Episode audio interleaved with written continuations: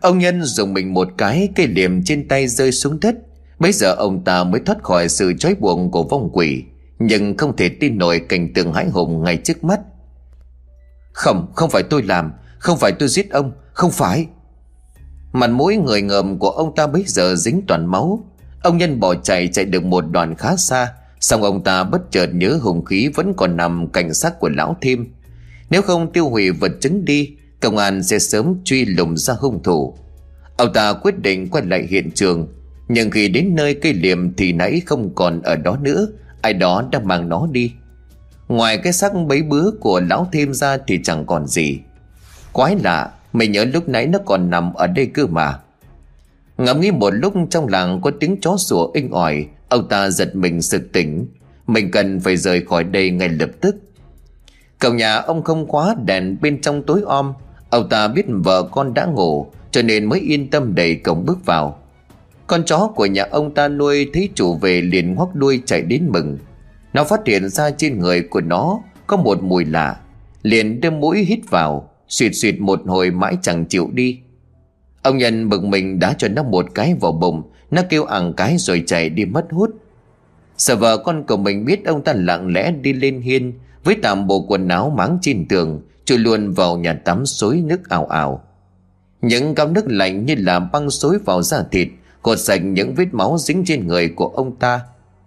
Kỳ lạ tiết trời lạnh lẽo vậy Mà ông nhân xối nước lã lên người không một chút cảm giác lạnh. Dòng nước trắng này bỗng hóa đỏ. Ông ta đánh rằng tới mấy lần mà cổ họng vẫn đượm mùi móng Đột nhiên thì cổ họng của ông ta nghẹn cứng, Giống như có gì vật mắc ở bên trong. Ông nhân đưa tay vào móc mong nôn ra những thứ dơ bẩn khi nãy mình ăn. Móc cổ họng một hồi cơn buồn nôn ập tới. Ông ta què mấy cái rồi đột nhiên con mắt của lão thêm Đang bị vướng trong cổ họng của ông ta văng ra ngoài. Nó thở bãi nước miếng nhảy nhụa. Nhìn con mắt tròn xoe dưới nền nhà tắm, Ông nhân hoảng hốt lùi lại phía sau Hét lên một tiếng giận trời. Không biến đi, Mấy người biến đi.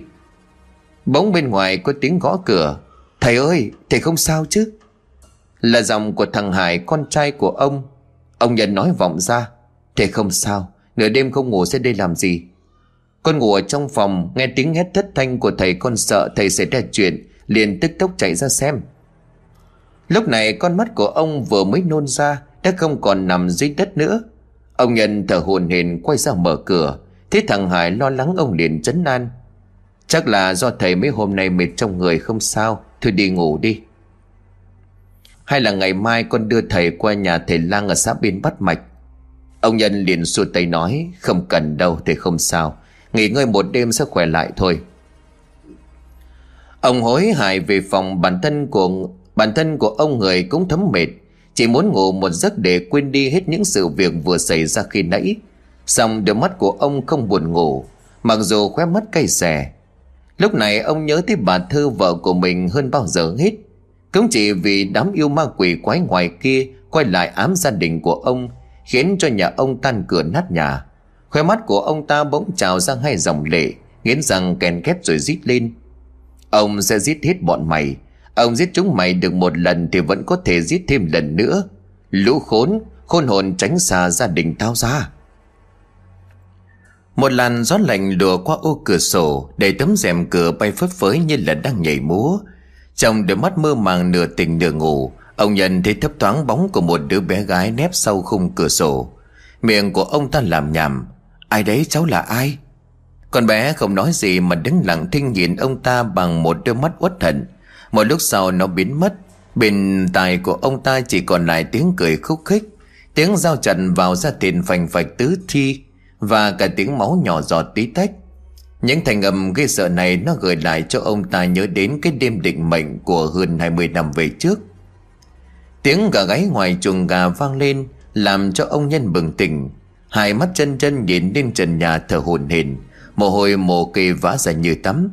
Thì ra đó chỉ là giấc mơ, nhưng sao con bé ấy nhìn quen?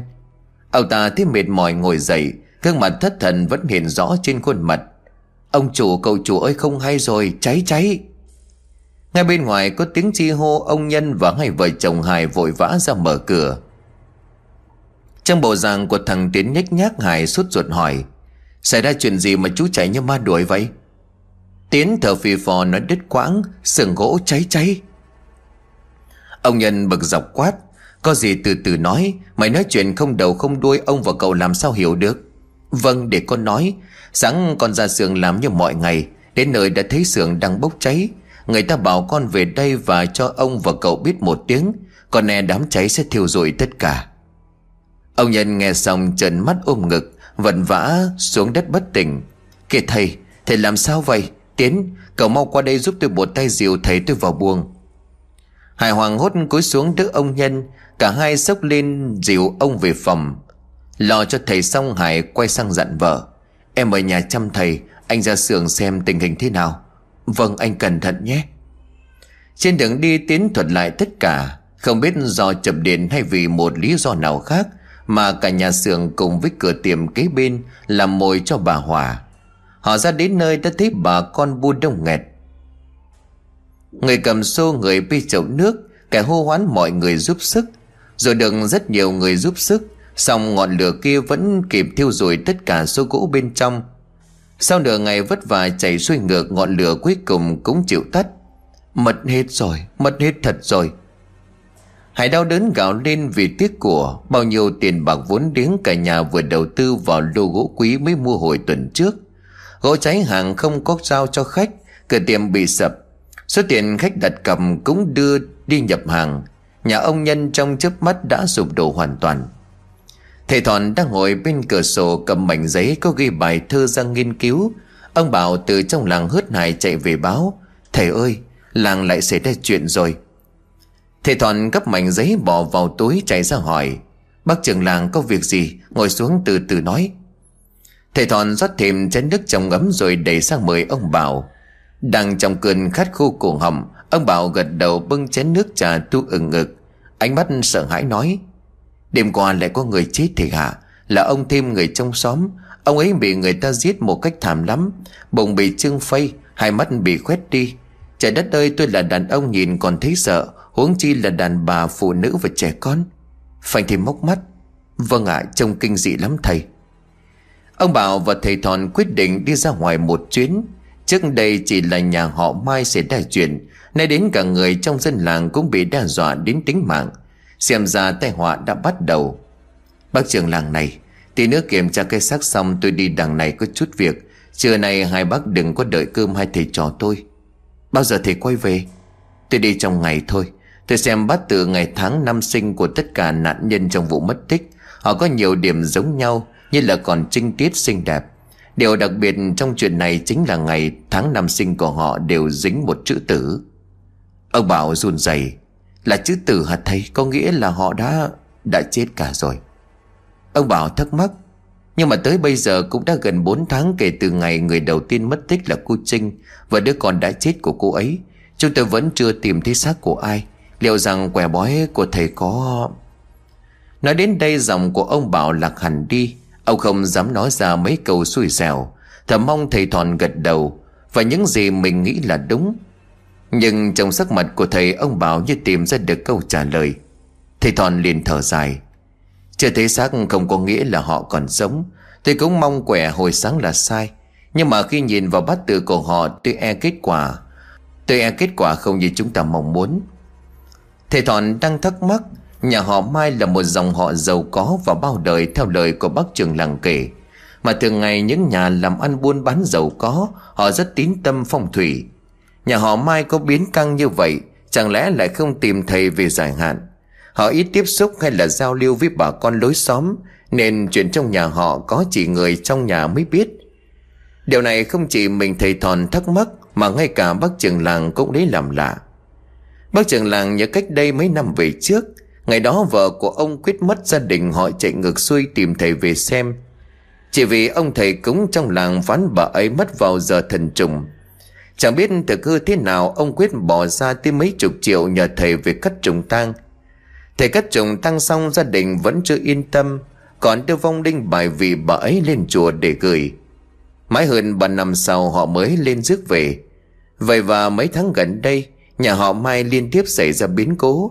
Người thì mất tích, Người lại treo cổ tự vẫn, Còn giàu sinh non.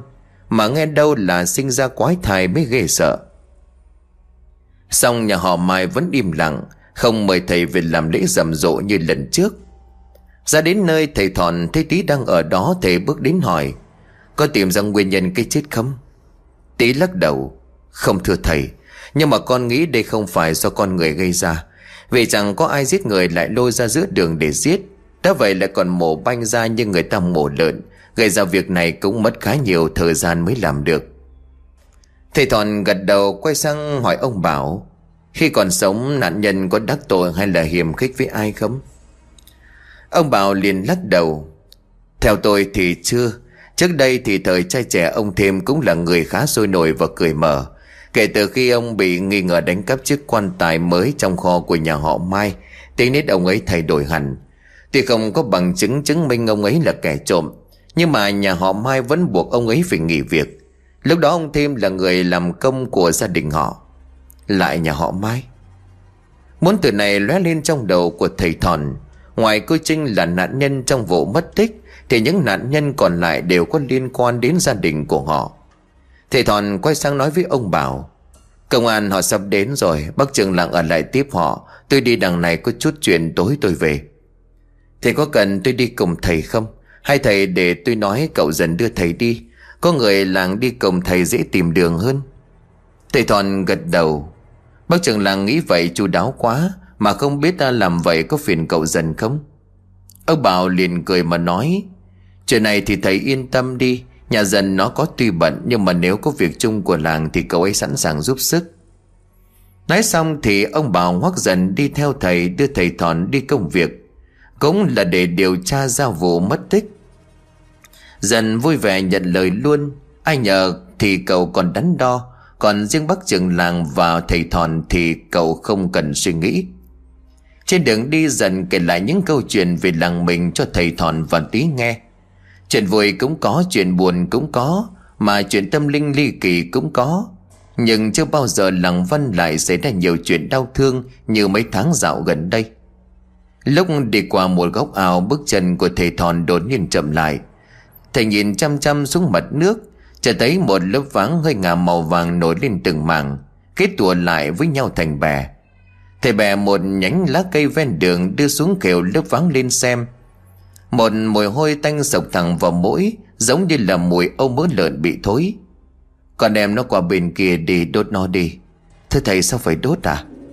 Vì nếu đây là mỡ người Thì khi đốt khói sẽ tỏa ra màu đen Đồng thời thì nó phát ra mùi hôi như là âu mỡ để lâu ngày quá hạn. Sư phụ đang nghi có người chết đuối ở dưới ao, Thầy cũng chưa biết trước mắt con cứ đem cành lá này đi đốt đi.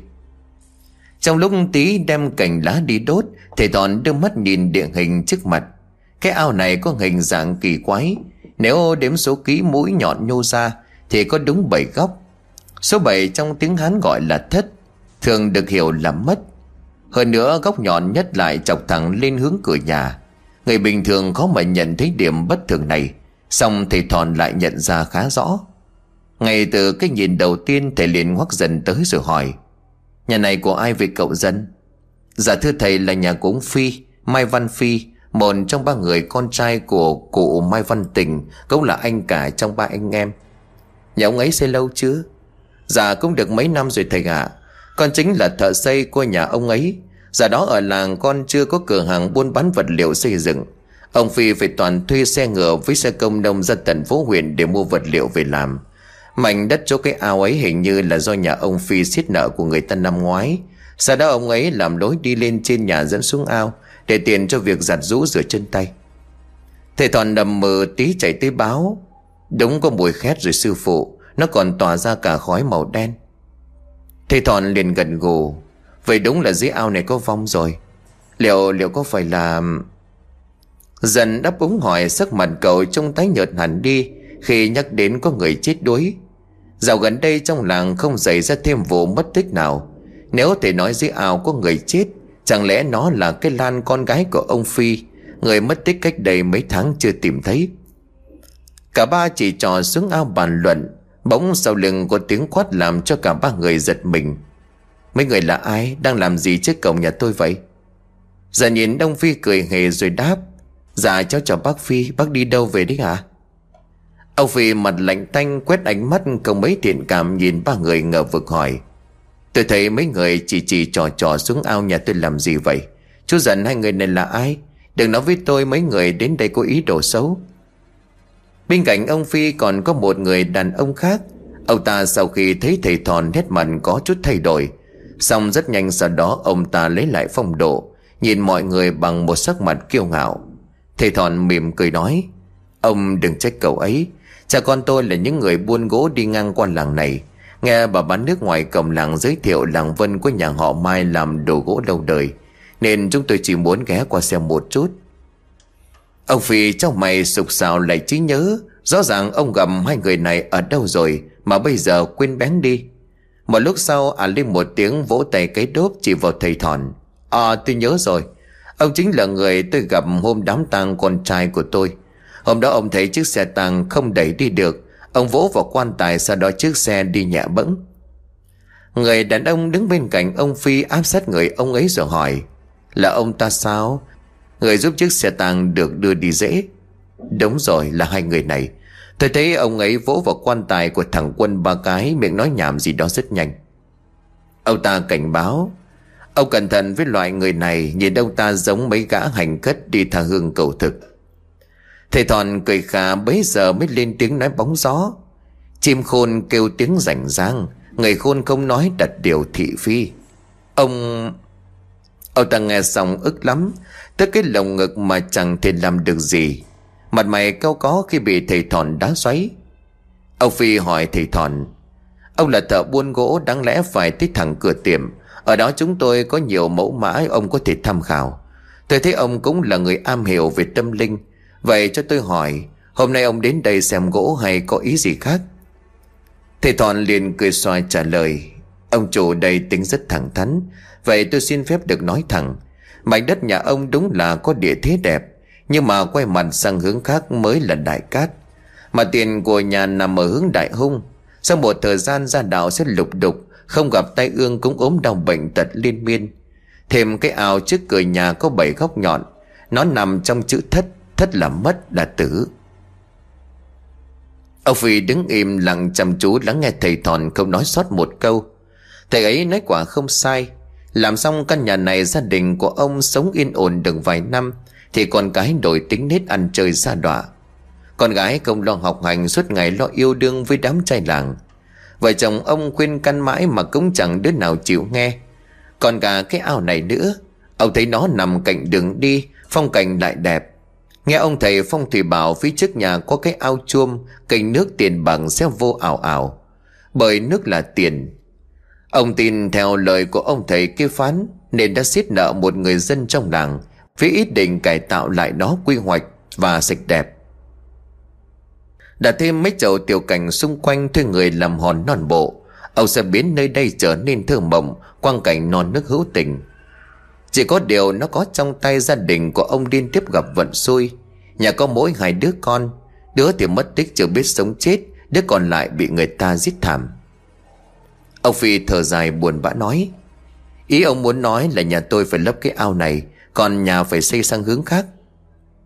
Thầy Thòn liền xua tay, Ao thì cần lấp thì lấp, Còn nhà không cần phải sửa.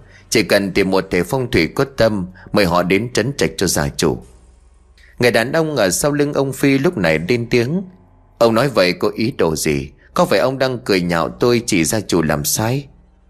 Thầy Thòn cười khà nói với ông ta Ồ, thì ra đây là thầy phong thủy, Vậy mà tôi không biết đắc tội, thật đắc tội. Mặt ông ta hầm hầm đầy sát khí. Chưa kịp nói hết câu, Thầy Thòn lên tiếng cắt ngang câu nói của ông ta. Chúng ta đi thôi, Ở đây hết việc rồi. Tôi muốn đi tham quan một vài chỗ nữa. Thầy Thòn vẩy tay ra hiệu cho dần và tí đi. Đi được vài bước, thầy dừng chân ngoảnh mặt lại nói với ông Phi. Dưới ao nhà ông có xác người, tôi chưa biết là nam hay nữ. Nhưng con gái của ông hiện mất tích vẫn chưa tìm thấy. Nhà người xuống mò xác xem sao. Tuyệt đối nhà không được xuống. Nếu thấy xác đưa đi chôn luôn không khiêng vào nhà. Ông Phi nghe xong thì xứng người, có vẻ hơi vô lý. Người chết đuối tưởng ba bốn ngày là nổi. Còn con gái của ông mất tích đã thấy tháng. Nếu bảo nó chết đuối vậy sao xác không nổi? Nghĩ vậy ông Phi cất tiếng hỏi. Ông đừng nói bậy. Còn tôi mất tích bao ngày, xác nó không có nổi lên. Thầy Thòn dừng chân xoay người nói với ông ấy. Thầy cũng đã nói, Chưa biết người chết đuối là nam hay nữ. Nếu trong làng không có ai là nam giới mất tích, Thì tôi đoán đó là con gái ông Tôi xem bát tự cho cô ấy rồi. Chỉ thấy ngày âm mà không có ngày dương. Còn vì sao xác cô ấy không nổi lên, Vậy phải xem năm xưa, Người lớn gây ra oán nghiệt gì? Tôi nói vậy chắc ông hiểu Tin hay không thì tùy ông. Thầy Thòn nói dần rồi tí, Mình đi thôi. Dần có điều muốn hỏi cậu lên tiếng, Thầy ơi, Liệu khi vớt xác lên cái xác còn nguyên vẹn không thầy? Tí liền nhanh miệng đáp, Anh dần nghĩ còn nguyên hay sao? Khi đã nằm dưới bồn ao vài tháng, Em đoán thịt thà đã bị cá rỉa hết Hoặc là giữa ra gần cả. Chỉ khổ cho nạn nhân Vì nghiệp đời trước gây ra mà bản thân mình phải gánh. Thầy Thòn thở dài, Muốn còn cho Hương Thịnh an yên cả đời, Khi sống đừng tạo nghiệp. Nhà họ Mai có hai cô gái mất tích Họ đều liên quan đến nước Thầy e là cô gái kia còn chết thảm hơn, A-di-đà Phật. Chỉ còn lại ông Phi và lão thầy bên bờ ao, Ông Phi xoay người túm cổ ao của lão thầy kia trừng mắt lên hỏi. Ông nói đi, chuyện này là sao Là sao hả? Lão thầy Pháp gạt tay của ông Phi ra mà giải thích. Ông bình tĩnh, Chỉ dựa vào lời khua môi múa mép của người lạ Mà ông nỡ đạp đổ mối quan hệ giữa chúng ta bao năm. Tôi nói với ông rồi nếu hàng tháng không bắt trình nữ hiến tế của gã, Hắn ta sẽ không bảo vệ dòng tộc nhà họ Mai nữa. Ông Phi buông bàn tay khỏi cổ của lão thầy, lảo đảo lùi lại phía sau. Ông vẫn không muốn đi vào vết xe đổ của cha mẹ mình, Điều đó hết sức tàn nhẫn. Có cách nào hoán giải mọi oán hận không Mà không cần đánh thức hắn ta dậy? Lão thầy liền hư lạnh, Khẩm, Chỉ còn cách đánh thức linh hồn ông ta, Nhà họ Mai mới mong yên ổn. Ông cũng thấy rồi còn gì. Hai mẹ con cô ta bắt đầu quay lại báo thù. Từ sau khi bọn họ đào chiếc quan tài đó lên, Nhà họ Mai chó gà không yên huống chỉ còn người. Nếu tôi hy sinh cái mạng già này Để đổi lại sự bình yên cho gia đình Và cũng để đền mạng cho hai mẹ con bà ấy liệu được không? Ông ta thở dài trầm giọng nói, Thì lỗi tôi không làm được. Ông hãy tìm một vị thầy Pháp cao tay ấn hơn tôi về đây giúp ông. Sở dĩ tôi vẫn ở lại đây cũng là vì muốn giữ lời hứa năm xưa của sư phụ mình với cha mẹ ông, Chứ không phải vì tiền ông trả cho tôi. Ông Phi buồn rầu nói, Thôi được, Vậy đời tôi suy nghĩ thêm, Ngày mai tôi sẽ trả lời. Còn bây giờ thì tôi muốn xem thấy dĩa đáy ao Có phải là xác của con gái tôi không? Ông Phi cho người vào làng thông báo, Ai dám mò xuống ao, Ông ấy sẽ trả tiền công hậu hĩnh Trời rét mướt căm căm, gió rít lên từng cơn giá lạnh. Mặc dù ông Phi trả rất nhiều tiền, Thế nhưng mà chẳng ai dám xuống. Phần vì họ sợ, Phần vì còn lại là thời tiết. Họ quay đầu nhìn ông rồi lắc đầu. Ông Phi đành dựa vào mối quan hệ của mình, Lên xã mượn máy bơm hút nước ao.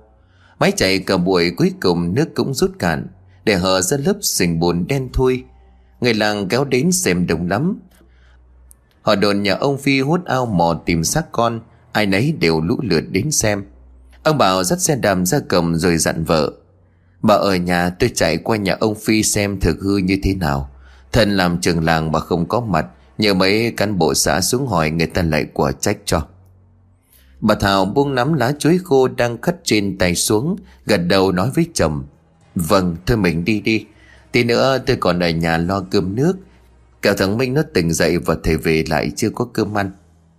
Bà Thảo đứng trông theo bóng của chồng mình, chỉ biết thở dài thương ông Khó khăn lắm, ông Bảo mới lách đường vào bên trong.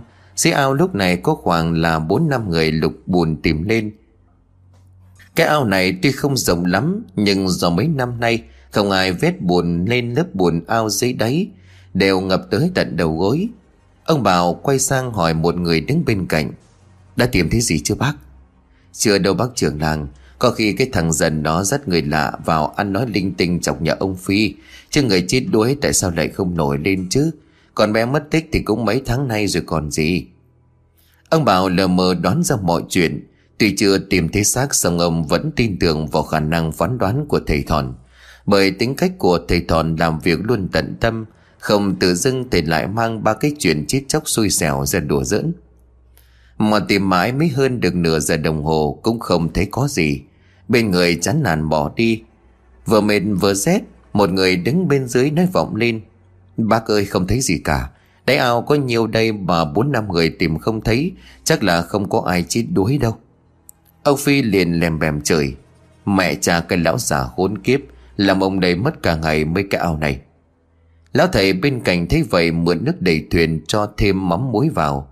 Tôi đã nói rồi còn gì. Nhìn loại người ăn mặc như cái băng Đầu trộm đuôi cướp thì lời nói có gì đáng tin. Chắc ông ta chê khăm ông mà thôi.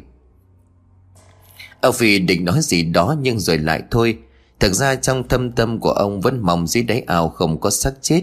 Như vậy khả năng con ông còn sống còn chút hy vọng. Ông Phi vừa ngoắc tay ra hiệu cho họ lên bờ. Thì bất ngờ sau lưng một người, Bồn sốt lên nòng ọc. Cả năm người trông mắt ngạc nhiên Họ phóng đôi mắt ngờ vực nhìn theo mấy tầm bóng xuất hiện ngày một nhiều. Cả năm nhìn nhau không ai nói được câu nào. Một người bấy giờ lên tiếng. Hay là bên dưới có cá? Em cũng nghĩ vậy. Cá chuối, cá chê nó lặn sâu dưới bùn lắm. Loại này mà bắt được về om giềng với khế chua thì ngon phải biết. Hay là mày mò tay thử xem. Mà kể ra cái ao này cũng lạ thật. Suốt từ nãy đến giờ tao chả thấy có con cá nào. Nếu mà lần này tóm cổ được nó, Tao xin bác Phi mang về. Tối nay anh em mình làm món nhậu. Nói đoạn một người thò tay thầm xuống lớp bùn mò mấp mãi. Anh ta định bỏ cuồng vì chẳng thấy con cá nào. Xong tay anh ta lại chứng lại. Mặt nghiệt ra, Hai mắt từ từ trợn ngược. Miệng há hấp khi tay của mình vừa qua phải trúng thứ gì đó cứng cứng. Trên trù như là khúc xương người. Ê mày, có cá không? Anh ta lắc đầu. Vậy rút tay lên, trời lạnh bỏ mẹ mà đứng đen vạ. Anh ta lắp bắp. Tao ta thấy cái gì đó? Lúc này tiếng của ông Phi đứng trên bờ quát. Nếu không thấy gì thì thôi lên bờ đi, Tôi sẽ trả tiền công như đã hứa. Trong lúc mọi người đang nhốn nháo bỏ về Và mấy người dưới ao cũng quay lên bờ, Thì bất ngờ người kia gồng mình rút ra khỏi lớp bùn, Kéo theo đó là một bộ xương người đang phân hủy mạnh. Anh ta vội quá thét lên Sắc chết! Anh ta ngáp bật ngửa ra đằng sau, Mặt mày tái mét không cắt ra giọt máu. Lúc anh ta lôi được cái xác lên, Mọi người sừng sốt quay đầu lại nhìn. Họ bắt đầu bàn tán lời ra tiếng vào. Không cảnh bỗng chốc ồn ào như cái chợ. Nhìn lớp bùn hòa lẫn với màng thịt tối đang giữ nát ben bét. Ông Phi xây sầm mặt mày ngồi bịch xuống đất. Màu miệng cứng ngắc, thốt không nên lời. Bà Bích, vợ của ông Phi, từ trong nhà chạy ra. Nhìn xác con mà không còn nguyên vẹn dưới ao, Bà òa khóc nức nở. Hai tay giơ quá đỉnh đầu rồi vỗ xuống đất gào lên trong sự đau đớn. Con ơi là con, Khi sống con ăn sung mặc sướng cả hầu người hạ cơm bừng nước rót tận miệng. Vậy mà khi chết thảm thế này hả con ơi? Mọi người thinh lặng nghe bà ấy gào khóc. Tuy nhà ông Phi không có giao lưu với người trong dân, Sống cũng như tách biệt tình làng nghĩ xóm không có. Song người dân làng Vân vẫn cảm nhận được nỗi đau Mà gia đình ông ấy đang phải gánh chịu. Họ thông cảm chia sẻ tiếc nối cho một kiếp người không trọn vẹn. Ông Bảo tín đến ra lệnh cho mấy người. Còn mấy cậu làm phước thì làm phước cho chót đi. Đưa người ấy lên đây xem là ai. Còn anh chị mong bớt đau buồn, Biết đâu ở đây không phải là cháu Lan.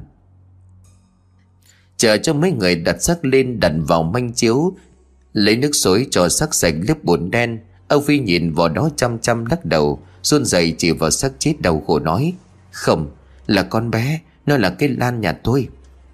Sao bác lại khẳng định đây là con Lan nhà bác? Thì tà trên cái xác thối giữa bè bét cả ra Mặt mũi thì cũng bị cá rỉa ra gần hết. Bà Bích liền lao đến gào ẩm lên. Nó là con gái tôi, Nó đúng là con gái của tôi rồi. Tôi nhận ra chiếc vòng nó đeo trên cổ tay Và bộ quần áo tôi mới mua nó mặc trên người.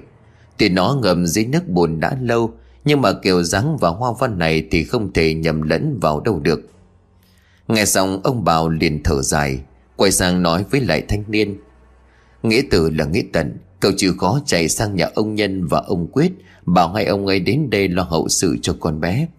Ông bà ấy đang đau lòng vậy, Thì làm sao mà gồng gánh được mọi việc? Cậu thanh niên lúc này liền đáp, Để cháu chạy sang bảo bác Quyết, Còn nhà bác Nhân cũng đang sống giờ chết giờ bác cả Ông Bảo ngạc nhiên hỏi cậu thanh niên, Cậu nói là vậy là sao? Sao lại sống giờ chết giờ là sao chứ? Hôm qua tôi gặp ông ấy ở ngoài đình làng, Ông ấy vẫn khỏe mạnh cơ mà. Cậu ta liền đáp, Thì bác ấy vẫn khỏe, Thế nhưng mà bác trường làng không biết xưởng gỗ nhà bác nhân Sáng sớm nay bị hỏa thiêu cháy rụi rồi hả? Còn cháy sang cả làng hàng xóm. Đợt này e là bán cả ngôi nhà trong làng đi Công không vớt phát được cương ơi Ông Phi nghe xong, tim gan của mình xoắn vặn lại. Lòng ngừng tất nhiên là muốn nghẹt thở. Người làng Vân không hiểu vì sao Mấy tháng gần đây, Nhà họ Mai lại xảy ra những chuyện đau lòng. Cũng có người thì bảo là do bị trùng thang, Xong có những người đồn đại nhà họ Mai bị dính đời nguyền. Cũng có những người lại bảo, Do đời tổ tiên cha mẹ ăn ở không tạo phước đức, Cho đến bây giờ con cháu phải gánh nghiệp. Thế nhưng bà anh em trai nhà ông Phi là những người thấu hiểu nhất. Những mất mát đau thương của nhà họ đang phải gánh chịu. Vậy cũng được, Thôi cậu đi đi. Lão thầy nhân cơ hội đánh bóng tên tuổi của mình. Ông ta sai người đem căn rượu đến. Đổ căn rượu ra một cái thau lớn Sau đó nhờ người khiêng xác đặt vào thau. Ngồi xuống nghỉ hộp tắm rửa xương cốt. Tắm rửa sạch sẽ xong thì dính trên xương chỗ còn chỗ mất. Xương hở ra khúc trắng khúc đó. Chỉ có những màng thịt bám trên đó là bị thối đen. Ông Bảo nhìn vào trong thau, Thấy lớp mỡ bóng nhảy nổi lềnh phềnh trên trước mặt. Ông chịu không nổi phải quay mặt đi. Xong rồi lão thầy bảo mặc quần áo vào cho nạn nhân, Chờ người khiêng quan tài đến cầm liệm còn đem đi chôn. Bầu không khí tăng thương một lần nữa bao trùm xuống nàng Vân. Người ta đồn rằng con gái của ông Phi vì yêu đương không thành, Bị gia đình cấm cản cho nên nghĩ quần tự tử chết. Ông Phi và bà Bích do quá đau lòng trước sự ra đi của đứa con. Cả hai ông bà cũng chẳng bận tâm thiên hạ nói gì, Bởi người chết đâu có thể sống lại. Lò đắm mà con gái xong, Bà anh em nhà họ Mai sum họp bên nhau. Ông Vi buồn bã ngồi dựa lưng trên chiếc ghế đầu. Ông Nhân lại như một kẻ mất hồn, Vẫn không thể tin rằng mình đã mất tất cả. Bên này tâm trạng của ông Quyết cũng không khá hơn hai người anh của mình. Ông lo sợ con gái của mình đến chết thảm như cái lan, Lại vừa hoang mang lo cho số phận của cậu con trai duy nhất. Ông Nhân đập tay xuống bàn, Hai hàm răng nghiến chặt vào nhau Giết lên từng hồi, Khốn kiếp, Chính hai mẹ con mụ ta đã gây ra tất cả những chuyện này. Ông Phi liền câu mày hỏi, Sao chú lại nói vậy? Chẳng nhẽ em Bây giờ ông Nhân đành nói ra tất cả. Ông biết được sự việc đã đi đến mức này thì không thể giấu giếm được nữa, Ông ta liền kể. Bà quá, Người đàn bà đó là do U thuê giết chết. Từ hôm đó em không ngủ được, Hết đặt lưng xuống là khuôn mặt con danh kia Nó lại hiện lên trong mơ. Do buồn bực chân tay, Trong lòng của em bứt rứt nên em đi ra ngoài đi dạo. Em nghe thấy U đang thì thầm với ai đó ở ngoài góc vườn, Trông có vẻ thần bí lắm. Ban đầu còn tưởng U giấu thầy đi ăn nằm với gã đàn ông khác nhưng khi em đến gần em mới biết đó là Lão Thêm. Âu Phi liền ngạc nhiên hỏi, Lão Thêm thì liên quan gì tới U? Lão ta chính là người đi bắt cóc bà quá về để cho U hành hạ. Sao U phải làm vậy? Vì U phát hiện ra bà ta biết bí mật của nhà mình, Bà ta dọa sẽ báo chính quyền, báo công an. Nếu U không ra tay giết người diệt khẩu, Thì bà ta sẽ khai ra tất cả. Nhà họ Mai cũng không tồn tại được cho đến bây giờ. Họ im lặng, không ai hỏi gì thêm. Không gian như chết lặng trong mắt của họ. Năm đó bà Diệu sợ người đàn bà không còn gì để mất đó là bà quá, Sẽ khai ra bí mật của dòng họ Mai. Bà ta nghĩ ra một kế vô cùng tàn độc. Miêu đó cho đến người chồng đầu ấp tay gối của mình là ông Tình, Bà Diệu cũng không hé răng ra nửa lời. Bà âm thầm thuê ông thêm là người làm công trong xưởng gỗ nhà mình, Bắt cóc bà quá, Chặt đầu lìa khỏi xác rồi thấy ông thầy bùa mình quen biết vì chấn điểm giam giữ vong linh của bà. Nhốt bà ấy không cho quay lại để báo thù. Công vì chuyện động trời này mà bà giấu chồng con, Nên đành phải lấy trộm chiếc quan tài không cho ai biết. Đêm đó, đúng hôm ông thêm trực ở ngoài xưởng, Hàng hóa mất ông ấy là người chịu trách nhiệm. Sau vụ việc đó, Ông tình sa thải ông thêm, Bắt ông ấy phải nghỉ việc. Còn sau đó thì bà Diệu và ông thêm có thỏa thuận gì? Chỉ có hai người họ biết. Thế bây giờ chú định như thế nào? Nhà tôi thì không còn ai, Nhưng mà nhà chú ít ra còn hai thằng con trai nối dõi. Tôi không muốn chỉ vì công danh sự nghiệp Mà chúng ta đi vào vết xe đổ năm xưa. Oán nghiệp chồng chất đến bao giờ mới gột rửa được sạch tội, Để con cháu nó không bị liên lụy. Ông Nhân lúc này liền rít lên. Chỉ cần đánh thức linh hồn của ông ta dậy, Ông ta sẽ bảo vệ gia đình của mình. Lúc đó đừng có nói hai mẹ con bà ta. Cho dù có đồng gấp đôi chúng ta cũng không sợ. Ông Quyết liền lắp bắp nói, Mình làm vậy liệu có ổn không? Mỗi tháng tế một người chỉ em vụ việc sớm bị bại lộ. Ông Nhân đứng phát dậy biết anh trai và em của mình không đồng tình với suy nghĩ của mình, liền tỏ ra bất mãn. Trước khi bỏ đi, ông Nhân còn tuyên bố, Anh cả với chú không ai làm thì để tôi làm, Đừng ai xen vào chuyện này mà kệ tôi đi. Nói xong, ông ta vùng vằng bỏ về. Ông Phi vỗ ngực thùm thụp, Khó khăn mấy tiếng rồi nói với theo. Chứ đứng lại cho tôi, Chúng ta cần bàn tiếp mấy chuyện chưa nói xong. Ông quyết đứng dậy rồi nói, Thôi anh cả nghỉ ngơi sớm đi, Để em đi khuyên anh ấy cho. Nhắm một cái, bóng của ông Nhân đã không còn thấy đâu. Ông quyết xách cây đèn trên tay soi sáng phía con đường tối om trước mặt Mà mẫm tìm lối về. Đêm này gió trời không thổi mạnh Xong cái lạnh buốt lại thẩm thấu đến tận da thịt. Để trên con đường vắng tanh, Ông lại nhớ đến cái đêm định mệnh ấy. Giá mà chuyện tây đình ấy không xảy ra, Giá mà tuổi trẻ ông đừng suy nghĩ bồng bột, Thì có lẽ bây giờ định mệnh sẽ khác. Nhưng tất cả đã quá muộn rồi. Ông rẽ vào con đường tắt để về nhà. Con đường này nằm ngay sau hông dãy công trình phụ nhà ông. Con dâu của ông nó nuôi lợn nhiều lắm. Nuôi lần cả hơn chục con lợn thịt chứ chẳng ít. Để tích trữ phân và nước thải từ chuồng lợn, Đem bón ra ngoài đồng. Hai vợ chồng con trai của ông xây một cái bể chứa Ở ngay sát chuồng. Bao nhiêu phân được tuồn xuống hết cả đó. Vì đàn lợn cá đông, bên thùng nước phân lúc nào cũng đầy ve nước, Có khi bị tràn cả ra ngoài đường. Lúc đi ngang qua thùng phân, Ông thấy nước bên trong thùng chảy ra linh láng. Phía bên hố lại có tiếng bị bõm như đã có người đang lội. Ông nhìn con đường bùn xình hôi hám, Làm bèm trách móc.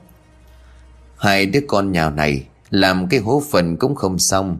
Nhà có mấy con lợn sao mà nước thải nhiều vậy không biết. Chảy linh láng ra đường như thế này, Ngày mai dân làng họ đi ngang qua, Họ đào cả mà bố chúng mày lên để tế. Ông khừng lại tiếng bề bõm vẫn còn vang lên liên hồi. Rõ như là rót vào tai khiến cho ông chùn bước. Ông xoay người lại, giơ cao cây đèn nhìn chân chân qua hướng phát ra tiếng động rồi hỏi, Ai vậy? Tuyệt nhiên chẳng có ai. Nghe mình ra cả mắt mờ tai lãng, Ông lắc đầu thở dài quay đi. Vừa đi đường vài bước Thì tiếng động ó lại vang lên rồn rập. Bực mình, ông quay người tiến sát lại phía miệng hố, xoay cây đèn nhìn vào hố phân đen thui. Tá hỏa khi thấy một cái xác nổi lập lờ trên mặt nước. Thân hình qua quắp cánh tay khổng khèo, Hai hốc mắt trũng sâu, Lòng từ đã thối giữa. Trên khuôn mặt đang thối giữa kia là đám giỏi bọ trắng đi ti đang bò lúc nhúc. Bọn chúng đang gặm nhấm từng miếng thịt thối trên xác chết. Ông Quyết sợ hãi lùi lại, cái đèn dầu trên tay rơi xuống đất. Ông Quyết không thể tin nổi vào mắt của mình, Phải giữ bình tĩnh lắm, Ông mới có sức để chạy về nhà. Do tuổi tác đã cao sức khỏe yếu đi theo năm tháng Chạy có một đoạn mà mệt bở hơi tai. Ông đứng im ngoài sân Khó khăn lắm đôi môi với bật ra thành tiếng. Đại ơi! Đại ngồi bật dậy dính cổ ngóng ra ngoài rồi hỏi Ai đấy? Do khi nãy cậu đang ngủ chưa nhận ra đó là tiếng của thầy mình. Ông Quyết nói đứt quãng Thầy, thầy đây. Đại sọ đôi dép chạy ra để mở cửa. Ánh điện tù mù đỏ quạch từ trong nhà hắt ra Xong vẫn nhìn rõ nét sợ hãi còn ngừng động trên khuôn mặt già nua của ông Quyết. Thầy, thầy về từ nãy sao không vào nhà? Ông Quyết nuốt nước miếng ngạc nhiên hỏi. Bây giờ thầy mới về Nghĩ gì mà nghĩ? Ở nãy con tưởng thầy về rồi Còn nghe rõ cả tiếng then cửa. Ông Quyết nhíu cặp chân mày Nghĩ thằng Đại khi nãy mơ ngủ. Ông nhìn xuống hiên thấy có vệt nước ướt át hồi hám sình bùn. Kéo dài từ cổng vào trong nhà. Đây đúng là dấu chân người đi. Dưới hiên còn in rõ bàn chân năm ngón. Nhà chỉ có ba người, bây giờ ông mới về Thì dấu chân kia là của ai? Suy nghĩ lại, ông mới sực nhớ Cái mùi hôi thối này vào vệt nước kia kia Sao nó giống với màu nước và mùi hôi của cái thùng nước phân lợn Ông dùng mình khi nhớ đến cái sắc ấy, Nó khiến cho ông ám ảnh nợm cổ và rợn người. Ông quyết ngẩng mặt lên nhìn con trai. Con ra kiểm tra thùng nước phân lợn xem, Hình như trong đó có người chết. Đại liền ngạc nhiên. Vừa hồi chiều con đi ngang qua có thấy gì đâu thầy. Vợ con ngày nào nó chẳng ra múc nước rửa chuông, Nên là chắc chắn là nước nó dâng lên thầy nhìn nhầm đấy. Ông Quyết liền xua tay Dòng chắc như là đinh đóng cột Không thể nào nhầm được, Nhìn thấy rõ ràng. Thôi thầy đi rửa chân rồi vào nhà nằm nghỉ đi, Để con ra ngoài đó xem thử. Đại quay vào nhà xách cây đèn đi ra ngoài cầm, Vòng ra lối bên hông kiểm tra thùng nước phân. Đến nơi đập vào mắt của cậu là một cảnh tượng hãi hùng. Trên mặt nước đen xì kia Quả đúng có xác người nổi lành bệnh bên trong. Đại nén cơn sợ hãi xuống, Anh ta chạy ra xưởng nhờ mấy người công nhân cùng mình vứt xác. Mà đêm đang tính mệnh bỗng trở nên nhốn nháo. Tiếng bước chân lạp xạp Tiếng người nói qua nói lại Và cả tiếng hồ hoán vang vọng. Vài nhà dân sống quanh đó chưa ngủ. Họ nghe thấy bên ngoài có tiếng người ồn ào hiếu kỳ, Cho nên lần đật chạy ra xem. Hai người dùng cây cào khều cái xác lên miệng hố. Hai người dùng khúc gậy, Lật ngường cái xác cho nó lăn ra bên ngoài. Chắc do người này chết ngâm ở trong thùng phân quá lâu, Nên hình hài bộ dạng không còn được nguyên vẹn. Chưa kể nó đang phân hủy mạnh, Mặt mũi và cả hốc mắt đều lõm sâu. Tiếng của người dân bàn tán. Trời đất ơi, ghê quá bà nhỉ. Ai lại chết thảm như vậy cơ chứ? Thật là tội nghiệp. Bà nói phải đấy, Ám ảnh quá bà nhỉ. Có khi nào đây là Bà ấy nói đến đây thì liền phóng đôi mắt dè chừng nhìn đại Trong sắc mặt anh đang hoảng hốt tột độ, Bà ấy thôi không nói tiếp nữa. Sau khi lấy nước rửa qua cái xác, Đại đinh ninh rằng đây là cái duyên em gái của mình. Đúng lúc ấy, ông quyết đi đến, Nhìn chiếc vòng bạc trên cổ tay cái xác. Ông ngã quỵ xuống đất, Đưa tay vỗ lên ngực thùm thụm nước mắt rơi lã chã. Con ơi là con, Sao con chết khổ, chết sợ thế này? Oán nghiệp, Đúng là oán nghiệt đây mà. Đại chạy đến đỡ lấy thầy lo lắng hỏi, Kìa thầy thầy không sao chứ? Nó nó là cái duyên em gái của con. Thầy có chắc là cái duyên nhà mình không? Mặt mũi không còn nguyên vẹn, làm sao thầy khẳng định? Ông Quyết nói trong tiếng nấc. Chiếc vòng bạc trên cổ tay Là bà nội con khi còn sống thuê thợ đánh. Bà bảo tặng cho mỗi đứa ngoại một chiếc đeo gió Đeo cho kỵ gió. Chỉ có con gái mới có vật này. Nhìn sang đứa em đoàn mệnh bị ngâm trong hố phân bao ngày, Thịt thà đã giữa hết. Chỗ nào còn thì cũng thối đen mà lòng dạ đau như cắt. Nhà ít người này lại càng thêm trống vắng. Đám ma của Duyên được diễn ra vào ngày hôm sau. Do cô chết trẻ cho nên các cụ bảo không được để lâu trong nhà. Nhà họ Mai dường như không còn sự sống. Mỗi người trong nhà đều sống mà như cái xác không hồn. Vài ngày sau màn đêm buông xuống, Thầy Thọn ngồi bên cửa sổ đọc đi đọc lại bài thơ Ghi trong mảnh giấy. Thầy vẫn tin rằng nó liên quan gì đến những vụ án xảy ra trong suốt thời gian vừa qua. Thầy làm nhảm ở trong miệng Trăng lanh lạnh bờ đêm, Ta giờ dẫm tìm em. Một người đàn ông mù tối, Một lưỡi dao lạnh sắc Lách ra khỏi áo, Chém. Ta lao vào chắn sốc em lên vai chạy Máu chảy ta ngã quỵ, Đặt em trong một vũng trăng đầy. Trăng lanh lạnh bờ đêm ư? Thầy Thòn tự hỏi, Rồi thầy lại nhầm lại câu thơ cuối. Đặt em trong một vũng trăng đầy. Hai mắt của thầy nhíu lại Trần bừng sáng khi vừa giải được ý nghĩa của bài. Thầy chơi chìm gọi tí vào giao việc, Thì bỗng tiếng xó sủa inh ỏi trong làng vọng đến. Không chỉ có tiếng chó sủa mèo kêu, Mà còn cả tiếng gà vịt lợn trâu bò đồng loạt vang lên. Những âm thanh đó làm cho thầy thọn gợi đến cảnh Đám ma quỷ đang tràn vào trong làng. Chúng bắt hết gia súc gia cầm, Sau đó bắt đến những người dân vô tội. Đoán những việc chẳng lành Thầy Thòn đứng phát dậy thao tác của thầy quá đỗi nhẹ nhàng Xong không vì vậy mà giảm đi phần khí thế. Thầy đeo chiếc tay nải lên vai, Nắm chặt thành kiếm lao ra ngoài gọi tí Tí ơi, mình đi thưa con. Tí đang ở ngoài hiên đôi mắt hướng vào trong làng, Nghe tiếng của thầy hối thúc cậu lại xoay người. Khuya rồi thầy định đi đâu? Ngoài kia hôm nay lạ lắm thầy ạ. Thầy Thòn nhìn theo hướng chân trời vừa lóe lên một vệt sáng như sao băng, Nhanh chóng vụt tắt nói với tí Trên đường đi, Thầy sẽ giải thích cho con hiểu. Còn bây giờ chúng ta phải ra ngoài đó, Ngăn cản họ mở cái giới âm dương, Như vậy mới mong thiên hạ Thái Bình. Vâng con đã chuẩn bị xong, Chúng ta đi thôi, sư phụ. Hai thầy trò vừa ra đến ngoài cổng bắt gặp ngay ông Đại hớt hải chạy về. Nhìn nét mặt của ông ấy không được tốt cho lắm. Chán vã mồ hôi lạnh, thầy thòn đấy làm lạ thì bèn hỏi. Trong làng xảy ra chuyện gì sao? Tôi thấy gia cúc gia cầm chúng kêu réo lên đinh ngòi. Cho mèo đánh động đằng loạt như vậy, ăn là có chuyện chẳng lành. Ông Bảo đưa ống tay áo quẹt những giọt mồ hôi đang chảy. Vâng thầy ơi không hay rồi Gia súc gia cầm trong làng đồng loạt kêu lên Sau đó bọn chúng lăn đùng ra chết Mắt miệng trào ra đầy máu đỏ tươi Trông rất kinh hãi lắm thầy ạ Thầy Toàn liền gật đầu. Chúng ta đi thôi, Tôi sẽ giải thích trên đường đi. Ba người bắt đầu hòa nhau vào trong màn đêm u tối.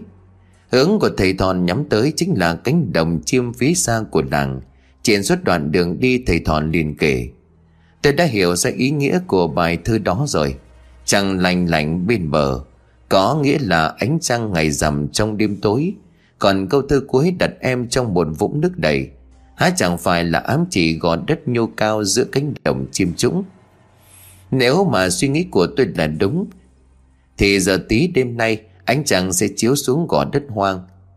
Đây cũng là khoảng thời gian dưới địa ngục mở ra, mà quỷ thoát ra ngoài rất dễ cho những thầy tà lợi dụng.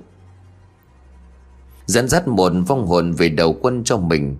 Một khi họ đã đạt được mục đích, Những oan hồn đó sẽ phải chịu sự quản lý dưới tay của những ông thầy Pháp mà mình vừa đầu quân Còn sẽ khiến họ làm điều xấu hay là điều thiện Cần phải xem giá tâm của những thầy bùa đó ra sao Ông Bảo lúc này liền hỏi, không biết vì sao mà bà quá đại làm thư mà không phải là viết một lá thư kể lại cho rõ mọi chuyện. Gọi đất ấy có gì không biết. thứ tưởng với thầy là sống ở trong làng này nửa đời người rồi. Nhưng mà tôi chưa một lần đặt chân đến gò đất đó. Thầy Thòm lúc này liền nói tiếp. Người dân nơi đây cũng giống như là bác trưởng làng. Không có việc thì cũng chẳng ra ngoài đó để làm gì cả. Hơn nữa, tôi còn phải lội nước mới sang được gò đất đó. Quan sát thật kỹ thì trên gò đất đó còn có cây cối mọc tươi tốt quanh năm Có phần hơi rầm rạp u ám, Người lớn thì không muốn đến huống chi là trẻ con nên đó không chỉ là đầu của Long Mạch, Mà đến còn ẩn chứa một bí mật nào đó Mà người dân trong làng không hề hay biết. Thì ra đó là một làn gió độc kia từ nơi đó. Gần 10 giờ đêm họ đến nơi. Ánh trăng hôm nay sáng hơn những đêm trăng mùa đông trước. Ánh trăng sắc lạnh len nòi qua những áng mây đỏ rực như lửa. Họ định lôi qua cánh đồng để lên gò đất Thì bỗng dưng sau lưng có tiếng gọi. Chờ tôi với bác trưởng làng ơi. Ba người liền đồng loạt nhìn lại. Thì ông Phi và hơi thở hồng hộp chạy đến Ông Bảo liền hỏi. Ông Phi ông ra đây làm gì? Ông Phi liền vẩy tay.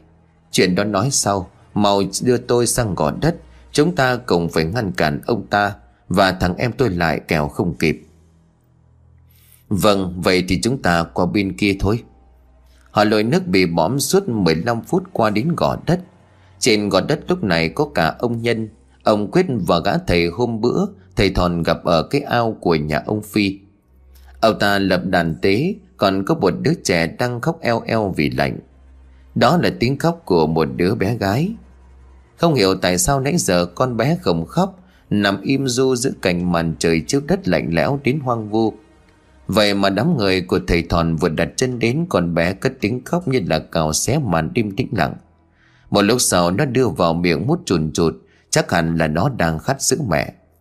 Ông ta nhấc bồng đứa bé lên trên đỉnh đầu, miệng đọc bài văn tế.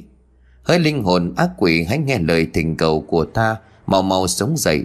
Hỡi linh hồn quỷ dữ mau chóng xuất hiện đến đây nhận lễ và lắng nghe lời thỉnh cầu của ta. Lời của ông vừa dứt thì một tiếng sấm khô khan từ trên bầu trời rội xuống khiến cho đứa bé giật nảy cờ mình khóc oe oe. Mặt đất trước họ đang đứng bỗng nhìn rung nhẹ, cảnh vật xung quanh quay cuồng đầy điên đảo. Mấy người mau dừng tay lại. Ông Phi vì quá kích động mà ngất đi, quên luôn cả lời dặn của thầy thòn. Lên đó khoan hãy vội đánh tiếng. Biết là có người đến phá ông ta liếc sang nhìn ông nhân rồi hối thúc. Mau cầm con dao đó cứa vào cổ của đứa bé Máu chảy xuống huyệt mộ mới làm cho ông ta sống lại được Nước xa không cứu được gửa lần Lúc mà ông nhân cầm con dao nhọn, Định cướp một đường vào cổ của đứa bé, Thì thầy Thòn móc đồng xu trong túi búng mạnh về hướng hai người bọn họ. Đồng xu bay vèo vèo bắn thẳng vào cổ tay của ông Nhân. Ông ta đau đớn hét lên một tiếng, Con dao vì vậy mà lập tức rơi xuống đất. Khốn kiếp, là kẻ nào dám đến đây để phá đám vậy chứ? Ông Phi lên tiếng quát, Tát một cái như là trời giáng vào khuôn mặt ác quỷ của em trai mình mà quát mắng. Chú xài rồi, mau dừng tay lại đi. Đừng để cho oán nghiệp chết chồng oán nghiệp. Chú cùng với thằng Hải, Còn người là còn tất cả. Còn cái là vốn liếng sinh lời quý giá nhất. Chú không vì chú, nhưng hãy vì tương lai của con chú, Đừng làm việc ác nữa. Ông Nhân lúc này mất hết đi lý trí, Nhìn anh con trai rồi díp lên. Anh thì biết gì chứ? Được thầy U cho ra ngoài ăn nào biết chút chữ nghĩa ở đây nói đạo lý.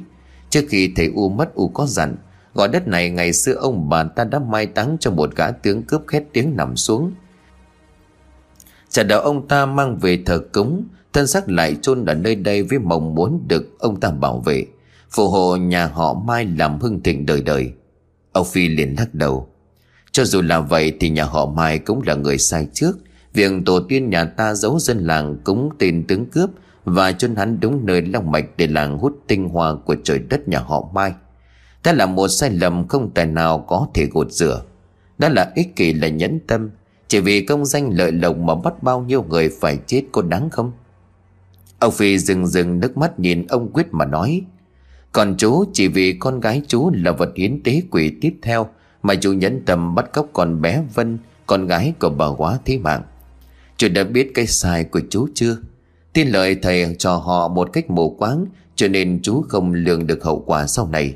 Đến bây giờ con gái chú nó là người gánh nghiệp. Lão thầy liền chen vào, Làm tiếp đi, Ông ta đang muốn thoát ra khỏi đây. Chỉ có làm cho ông ta sống dậy, Gia đình mấy người mới vững mạnh như xưa. Thầy Thòm nhìn thấy trận lắc đầu, Muốn phát trận pháp này cần lấy được một vật. Mọi người nhìn hỏi, Thầy cần lấy gì để tôi qua lấy? Thầy Thòn trả lời, Vật này bác trưởng làng không thể lấy, Chỉ những người trong tộc nhà họ Mai mới có thể lấy được. Ông Phi trong mày nghĩ mãi không sang vật gì, Mà thầy Thọn nhắc tới bèn hỏi. Thầy cứ nói tôi sai thằng Hải về lấy, Xem ra tình hình ngày càng cấp bách. Thế tôi muốn lấy chính là cây đao của cả tướng cướp năm xưa, Sinh nghề tử nghiệp. Hắn bị chết bởi lưới đao của mình, Thì bây giờ tôi cần nó để giết hắn thêm lần nữa. Nhưng nó ở đâu? Chẳng phải khi nãy ông nói tổ tiên của nhà ông chặt thủ cấp tiền cướp mang về thờ cúng, Nếu vậy cây đao sẽ là chỗ thủ cấp của hắn. Người xưa có câu vật bất ly thân, Và gì gần gũi với hơi thở của mình, Nó chính là một phần sự sống của họ. Ông Phi liền quay sang nói với cháu Cháu về nhà một chuyến, Đào sau tấm rèm chỗ bàn thờ xem có vật gì được chôn dưới đó không? Phát hiện ra nhớ mang nó ra đây ngay. Hải Vân giả liền lập tức quay về tìm kiếm. Anh ta hì hục mãi, Có lúc định bỏ cuộc. Trời không phụ lòng người, Hải đào tiếp một chiếc hộp gỗ khá lớn, Kích thước nhỏ hơn chiếc dương Nằm sâu dưới lòng đất. Hải quẹt mồ hôi trên trán nhấc buồn cái hộp lên mở nó ra xem. Anh tá hỏa khi phát hiện ra bên trong có một cái thủ cấp, chỉ còn lại một chiếc hộp sọ trắng hiếu. Cộng với một cây đao sáng đoán Trải qua bao nhiêu năm mà lưỡi đao vẫn sáng một cách dị thường. Hải đầy nắp hộp lại vác nó lên vai rồi đi ra ngoài. Nhanh lên mày, Phải đưa nó cho thầy và bác trường làng nhanh mới được. Đằng trước có tiếng người nói chuyện làm bước chân của Hải đi chậm chậm. Sau khi lắng nghe câu chuyện họ đang bàn Hải phía sau lưng ba người bọn họ lên tiếng. Tôi biết thầy và bác trường làng đang ở đâu. Nếu các cậu theo tôi sẽ gặp. Ba người giật mình quay lại, Thế Hải xuất hiện bất ngờ, Dần cất tiếng hỏi, Chú Hải, Đêm hôm khuya đi đâu như vậy? Hải liền đáp, Đi theo tôi sẽ rõ, Giờ ở đây bàn luận không kịp mất. Trên đường đi Hải kể sơ qua tình hình cho họ nghe. Họ vừa ngạc nhiên vừa cảm thấy ghét cái nhà họ Mai vô cùng. Nếu không phải vì nhà họ Mai quá ích kỷ tham lam, thì giờ đây có lẽ làng vân này đã thay ra đổi thịt. Thầy Thọn liền bảo tí Còn sang bên kia cứu đứa bé, Bên này cứ để đấy cho thầy. Còn bác trưởng làng và ông mau kéo hai người họ ra khỏi vòng bắt quái. Để phòng trần pháp của tôi không đủ mạnh khống chế Cống công ai bị đe dọa đến tính mạng. Mặt trăng trên trời bị đám mây đen treo khuyết một nửa, Tạo thành hình vòng cung như lưỡi liềm. Sớm chớp khổ khăn liên tục rội xuống, Khiến đứa bé khóc như là thấu trời xanh. Thầy Thòm vẽ một vòng lớn hơn trận bắt đồ của lão thầy kia, Đồng thời cắm tám cây cờ vào tám góc tương ứng, Sau đó rút kiếm nối tám cọc lại với nhau, Tạo thành một trận pháp lớn mạnh. Trong lúc mà thầy Thòn bày trận Thì ông Phi và bác trưởng làng kéo ông Nhân và ông Quyết ra ngoài. Họ lùi lại đằng xa chỉ dám đứng nhìn hai thầy trò thầy Thòn bắt quỷ trừ tà. Lão thầy thấy mình rơi vào cảnh thân cô thế cô, Vừa phải tiếp tục công việc tế quỷ, Vừa lo đối phó với hai thầy trò thầy Thòn. Ông ra nhặt lấy con dao dưới đất, Vùng lên cao định cứa vào cổ của đứa bé. Thì tí nhanh chân dùng mỗi chân hất hòn đá văng lên. Đá một phát khiến hòn đá bay vèo vèo về hướng của lão thầy. Ông ta á lên một tiếng con dao rơi xuống đất. Đứa bé nằm trên tay rơi xuống theo. Ngay khi tấm thân yếu ớt của đứa bé gần chạm đất, Tí lấy đà trượt dài ôm lấy người của đứa bé vào trong lòng. Thầy Thọn tiếp sức lao đến tung một cước đạp vào ông ta bật ngửa ra sau. Cô ngã khá mạnh khiến ông ta thét lên một tiếng. Miệng của ông ta phun ra bãi máu, Mắt hoàn lên xây dầm mặt mày. Người ngoài có lẽ không biết Nhưng bản thân của những người làm nghề thầy pháp lại hiểu rõ. Sau mỗi trận thi thố tay ấn Người thua cuộc miệng phun ra máu là chuyện bình thường. Có những trận đấu, tay ấn còn sống. Thầy nào mạnh hơn đối phương phải chết. Lần này giữa thầy thòn và ông ta cũng không ngoại lệ. Một khi trận pháp ông ta răng ra, Bị ông thầy khắc phá, Bản thân người thua cuộc ắt sẽ bị nội thương. Tôi không thể thua, Không thể thua. Ông ta làm nhảm hai mắt nhắm nghiền lại, Tay ôm ngực ho khổ khổ. Thầy thòn nhìn ông ta mà nói Ông tính lợi dụng đêm trăng để mở kết giới, kết âm dương, Đánh thức vong quỷ trỗi dậy. Sau đó định dùng sức mạnh của mình Để thu phục con quỷ kia về đầu quân cho ông. Ông nhầm rồi. Khi còn sống, hắn là một gã khát máu khét tiếng. Không biết bao nhiêu người dân vô tội đã phải bỏ mạng dưới lễ đào của hắn. Thì sau khi chết đi, Hắn ôm sự căm phẫn đi theo. Linh hồn mang nhiều oán hận sẽ nhanh chóng biến thành ác quỷ. Ông ta thiểu thảo nói, Sinh thời sư phụ tôi có nói sau khi bị chính quyền càn quét Bằng cướp tàn giã, Người thì bắt sống cảnh tù tội, Kẻ thì bị xử bắn đền mạng. Một số chạy vào trong rừng thoát thân, Biết mình không thể thoát khỏi sự truy kích của bộ đội biên phòng. Hắn đã tìm đến sư phụ của tôi Nhà thầy giết hắn và thờ cúng. Hắn hứa sau khi thành ma sẽ phục tùng nghe theo sự sai khiến của sư phụ. Sư phụ tôi ban đầu không nhận lời, Vì thầy nay đây mai đó phiêu bản khắp nơi. Sau khi lắng nghe nguyện vọng của hắn, Sư phụ tìm đến nhà họ Mai để mà bàn chuyện. Năm đó nhà họ Mai xem chút bị chính quyền tịch thu đất đai nhà cửa Xung vào công quỹ phần chia lại. Để giữ tài sản cho con cháu sau này, Bà muốn họ Mai ngày càng hưng thịnh, Nên hai vợ chồng ông Mai Văn Tịnh gật đầu đồng ý. Tình nguyện thờ quỷ, Đổi lại nhà họ Mai được phù hộ bảo vệ. Sau đó chính ông Tình là người xuống tay, Lấy thuộc cấp của hắn đặt vào chiếc hộp. Đem về nhà đào hố chôn ngày sau bàn thờ gia tiên. Từ đó nhà họ Mai làm đâu thắng đó, Của cải thùng to thùng nhỏ, Còn cháu tiêu xài ba đời chẳng hết. Này sư phụ tôi đã mất, Tôi là đệ tử duy nhất của ông ấy Và cũng là người kế vị cai trị đó Thầy thọn tiếp lời, Và hai người không thể ngờ rằng Vòng linh oán khí ngút trời Chỉ sau mấy năm đã biến thành quỷ.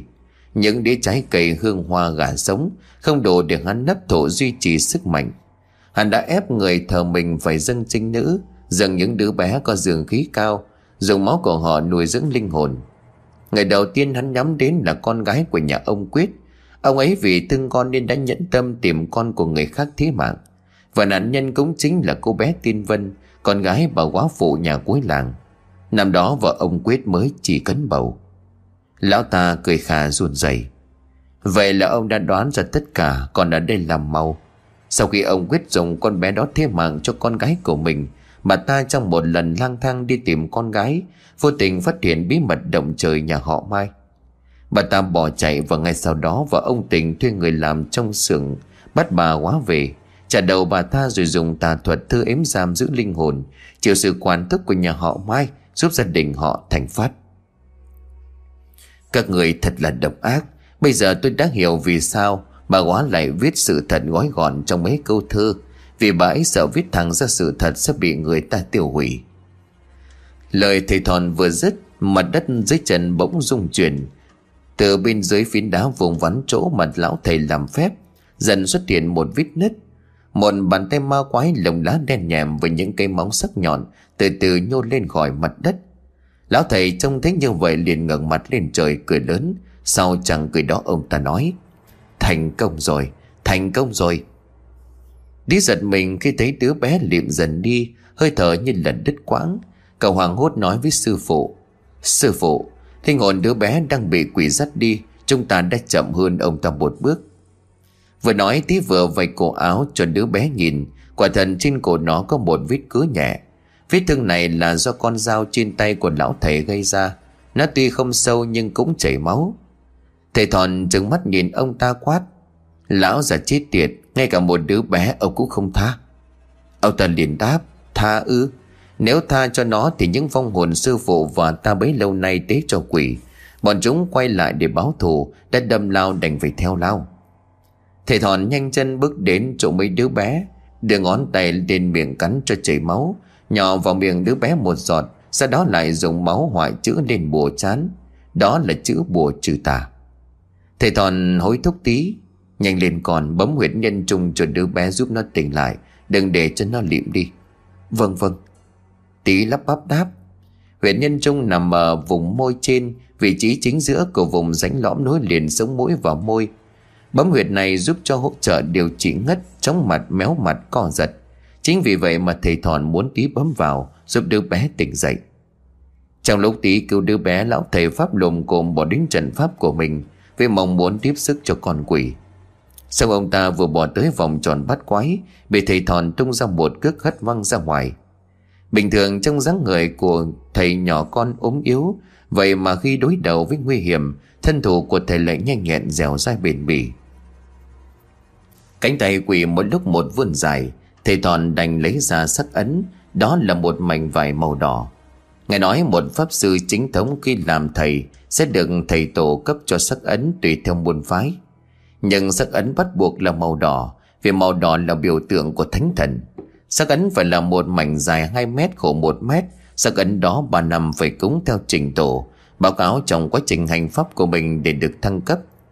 Vì có đường sắc ấn nên các thầy có thể thờ cúng chính vị thần hoàng bồn cảnh tại nơi mình sinh sống và mượn các đạo binh ra để hành pháp như đánh vong trừ tà, giải bùa ngài. Vì vậy trước nhà pháp sư luôn luôn và bắt buộc phải có ngôi miếu, nơi đó là nơi cư ngụ và tỳ tiểu của chư vị binh gia binh tướng. Sau khi thầy thòn lấy ra sắc ấn, sắc mật của lão thầy lập tức biến đổi. Ông ta đau đớn nhìn thầy thòn bằng một ánh mắt này nỉ, Miệng làm nhảm nói Đừng, đừng mà Chắc có lẽ ông ta hiểu thầy Thòn sắp làm gì. Thầy Thòn mở rộng sắc ấn, Bắt đầu thiên truyền pháp thuật. Lần này thầy gọi binh ra và chư vị tới giúp một tay. Bên cạnh đó còn mời cả thành hoàng giúp sức. Bao nhiêu binh gia tướng giỏi thần thánh cai quản trong làng đều xuất hiện trấn áp vong quỷ hồn. Lúc này xung quanh vòng tròn mà thầy thòn vẽ, bắt đầu xuất hiện những tia sáng huyền ảo. Cánh tay quỷ từ từ hạ xuống từ trong lòng đất vọng ra, Những tiếng gầm rú rợn người. Đó là tiếng ma gào quỷ khóc. Thầy Thọn vẫn còn chưa dùng tới những câu chú mạnh nhất để chấn áp ma quỷ. Thường khi mà binh gia và chư vị không đàn áp nổi những vòng ác quỷ, Thì các thầy mới dùng tới bộ chú. Nhưng mà lần này có cả thành hoàng đàng Chỉ cần nhìn thấy đội quân lớn mạnh tới chấn áp, Cho dù vong quỷ cơ hùng giữ cỡ nào cũng phải run sợ. Hải và ba người vừa lên bờ, họ nhanh chóng ôm chiếc hộp chạy đến. Trong mắt của họ không nhìn thấy chư vị binh gia và các vị thần. Xong trước mắt của họ là thầy thòn đang dơ cao sắc ấn trong tay, làm gì đó mà họ không hiểu. Tôi đã tìm thấy cây đào và đầu tiền cướp. Thầy thòn liếc mắt qua bên đó nhìn Hải rồi bắt đầu bảo, mau lên, ném đầu của hắn xuống hố kia, còn cây đào đưa đi cho tôi. Làm xong đổi lại phía sau càng xa càng tốt. Vâng để cháu làm rất lời, Hải nhanh tay làm theo lời của thầy thòn dạy. Mà chiếc hộp nắm cái sọ người định ném xuống cây hố đang dần bị đất đá lấp lại, Thì bất ngờ thầy thòn ngăn cản. Khoan đã, chiếc đình vàng hay cậu chuộc về chưa? Vâng bọn con vừa chuộc về chiều nay. Thầy thòn quay sang bảo tí. Còn đưa đứa bé cho họ ấm, Lấy cây đình đóng vào huyệt ấn đường trên hộp sọ. Đóng xong ném nó xuống hố nhanh lên kẻo không kịp. Tí rào đứa bé trong mạnh ấm Lấy cây đinh vàng xong bảo họ lùi lại đằng sau. Cậu đặt chiếc giò xuống đất. Tay cua hòn đá rồi đặt cây đinh vào trong huyệt ấn đường trên trán. Cứ như vậy bổ xuống cho đến khi chiếc đinh ngập vào trong sọ mới thôi. Xong xuôi thì ném hộp sọ xuống dưới. Trong lúc này những âm thanh quái dị ghê sợ từ bên dưới chuyển lên, khiến cho trời rung đất chuyển. Lùi lại mau. Thầy thòn quát lớn thầy thòn hà sắc ấn xuống dùng ngón tay chảy máu khi nãy, vẽ lên lưỡi đao chỉ chít những chữ bùa lòng hoàng kín cả hai mặt. Nhanh như cắt, thầy lao đến giờ còn rào lên cao. Dùng sức ấn nó ngập xuống một vết nở cuối cùng trên huyệt mộ. Vừa ấn cây đao, thầy vừa hô lớn, phòng ấn! Trước mắt một cái, cả chiếc hộp sọ và cả cây đao mang đầy oán khí, nhanh chóng bị chôn vùi dưới lòng đất. Cánh tay quỷ và cả những tiếng gầm rú ghê sợ kia cũng im lìm bên mình đã đựng phong ấn huyệt mộ, thầy thòn thu lại sắc ấn binh ra chư vị vật thành hoàng, cũng biến mất. Mặt đất ngừng rung cảnh vật lặng phát, ánh răng trên bầu trời bắt đầu nhô lên khỏi đám mây nhốm máu. Cảnh vật bấy giờ lại trở nên thơ mộng hơn bao giờ hết. Tiếng gió hiu hiu thổi, mang theo những hơi lạnh của tiết trời mùa đông. Mọi người vây quanh nhau nhau cả lên. Nếu đêm này họ không tận mắt chứng kiến thầy phong ấn mộ quỷ thì có lẽ họ sẽ không bao giờ tin tưởng rằng ma quỷ vẫn tồn tại trên dương gian. Chúng luôn hiện hữu trong cuộc sống thường ngày của con người. Ông bảo chạy đến nắm lấy tay của thầy vỗ vài cái, vừa cảm kích vừa xúc động. Thầy, dân làng vân bản thân tôi độ ơn thầy và cậu tí lắm. Nếu như không có hai người e rằng chỉ trong ít ngày nữa, dân làng rơi vào cảnh đổ máu tang thương. Thầy Thọn mỉm cười hiền lành rồi chậm rãi đáp bác trưởng làng và mọi người đừng nói khách sáo như vậy. Vốn dĩ đây là trách nhiệm của hai thầy trò chúng tôi. Từ giờ bác trưởng làng cứ bảo người dân yên tâm mà sống vận hạn qua rồi. Bỗng một làn gió lành thấu xương thổi đến, mang theo tiếng cười ma mị của một đứa trẻ. Xa xa thấp thoáng hai bóng người, một lớn một bé. Bóng người lớn không có đầu, họ đang dắt nhau đi. Họ dừng lại ngoảnh mặt nhìn mọi người cười cười vẫy tay rồi từ biệt. Đó là hai mẹ con của bà quá sau bao nhiêu năm bị giam cầm vong hồn trong cố quan tài, giờ đây họ đã gặp lại nhau. Tuy chỉ là những vong hồn song tình mẫu tử của họ vẫn không khai nhạt. Ngoài tí thầy thòn và ông quyết nhìn thấy hai bóng mẹ con bà quá thì những người còn lại như bác trưởng làng ông phi ông nhân, hải dần bình và mạnh, chỉ nghe thấy tiếng của cái vần cười. Thấy bóng của họ đi sau khuất màn đêm, thầy thòn lại nói với bọn họ, hai mẹ con bà ấy đi rồi ôm oán hận bao nhiêu năm cũng chỉ vì chết oan và tình mẫu tử bị chia cắt. Nên họ đoàn tụ mọi hận thù oán trách trong lòng cũng tan biến. Thầy thọn quay sang nhìn ba anh em của ông phi nói tiếp. Tôi xin được nói thêm cho các ông điều này. Gia đình mấy người có ngày hôm nay là do khi xưa tổ tiên sống không lương thiện. Đời con cái thì gây oán nghiệp. Đến đời con cháu về gánh nghiệp là lẽ đương nhiên. Người nhà họ mai bị chết cũng là do vong quỷ ám và bắt đi theo hầu chỉ vì lời hứa năm xưa các cụ thân sinh với nó, Một khi đã giao kèo với quỷ, Nếu không làm cung phụng đáp ứng đủ nhu cầu cho nó đưa ra, Thì nó sẽ bắt người thân trong gia đình nhà họ đi. Trường hợp nhà anh chị đang rơi vào tình cảnh đó, Ông Nhân lắc đầu nói, Tôi không tin, Không phải vong quỷ kia bắt người nhà họ mai đi, Mà chính vong hồn của hai mẹ con họ ám. Thì thòn liền cười nhạt. Họ chỉ thoát khỏi bùa chú khi được quật lên nếu người nhà họ Mai có vô tình nhìn thấy, Đã cũng chỉ là ảo giác mà ra. Hàng ngày làm những chuyện bất lương trái luân thường đạo lý, Trong tâm mắt sinh ma quỷ sợ hãi.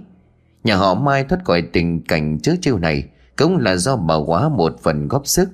Nếu không có bài thơ trong mảnh giấy bà ấy viết, Thì tôi và mọi người mãi mãi không thể tìm ra huyệt mộ của tên cướp. May mắn tôi vẫn còn kịp thời phong ấn, Chứ một khi nó thoát ra thì lần này em mặt vận mà chìm trong tăng thương. Vậy tại sao hai mẹ con của bà ta không oán hận nhà họ Mai?